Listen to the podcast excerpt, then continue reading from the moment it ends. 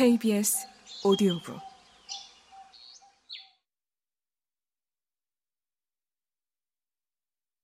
정 씨가 이 말을 듣고 어머님께 고하니 그 어머니가 놀라며 괴이하게 여겨 급히 마루 위에 향로 올린 상을 차려놓고 정 씨는 뜰에 내려와 엎드렸다.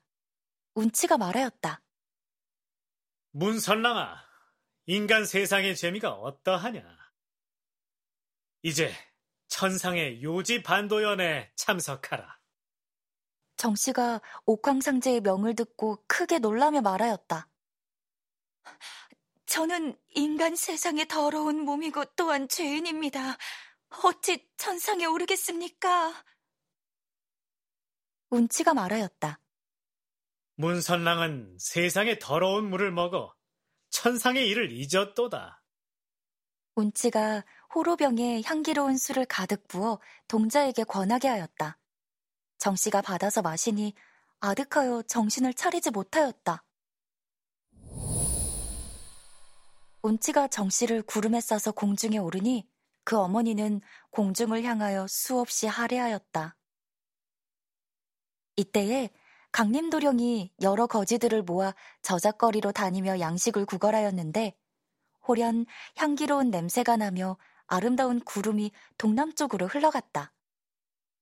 강림도령이 올려다보고 손을 들어 한 번 구름을 가리키자 구름문이 저절로 열리며 성관과 고운 여자가 땅으로 떨어지니 이는 전운치였다.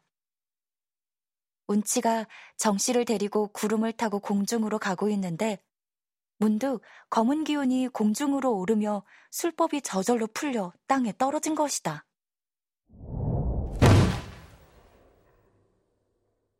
운치가 크게 놀라 좌우를 살펴보니 아무도 없었다. 괴이하게 여겨 다시 술법을 행하려 하자 문득 한 거지아이가 나와 큰 소리로 꾸짖었다. 필부 전운치는 들으라! 네가 요술을 배워 하늘을 속이고 연려의 절개를 꺾으려 하니 어찌 밝은 하늘이 무심하겠느냐?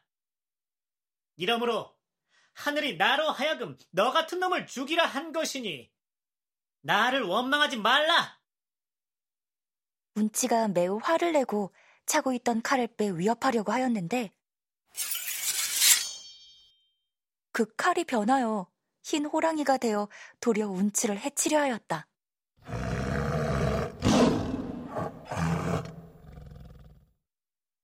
운치가 의심하여 피하고자 하였으나 갑자기 발이 땅에 붙어 움직이지 않고 급히 변신하고자 하였으나 술법이 말을 듣지 않았다.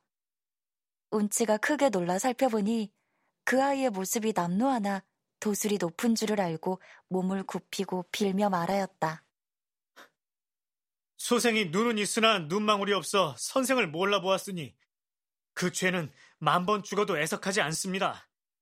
그러나 늙은 어머니가 계신데 집이 비난하여 능히 봉양할 수 없어 부득이 임금을 속인 것이오.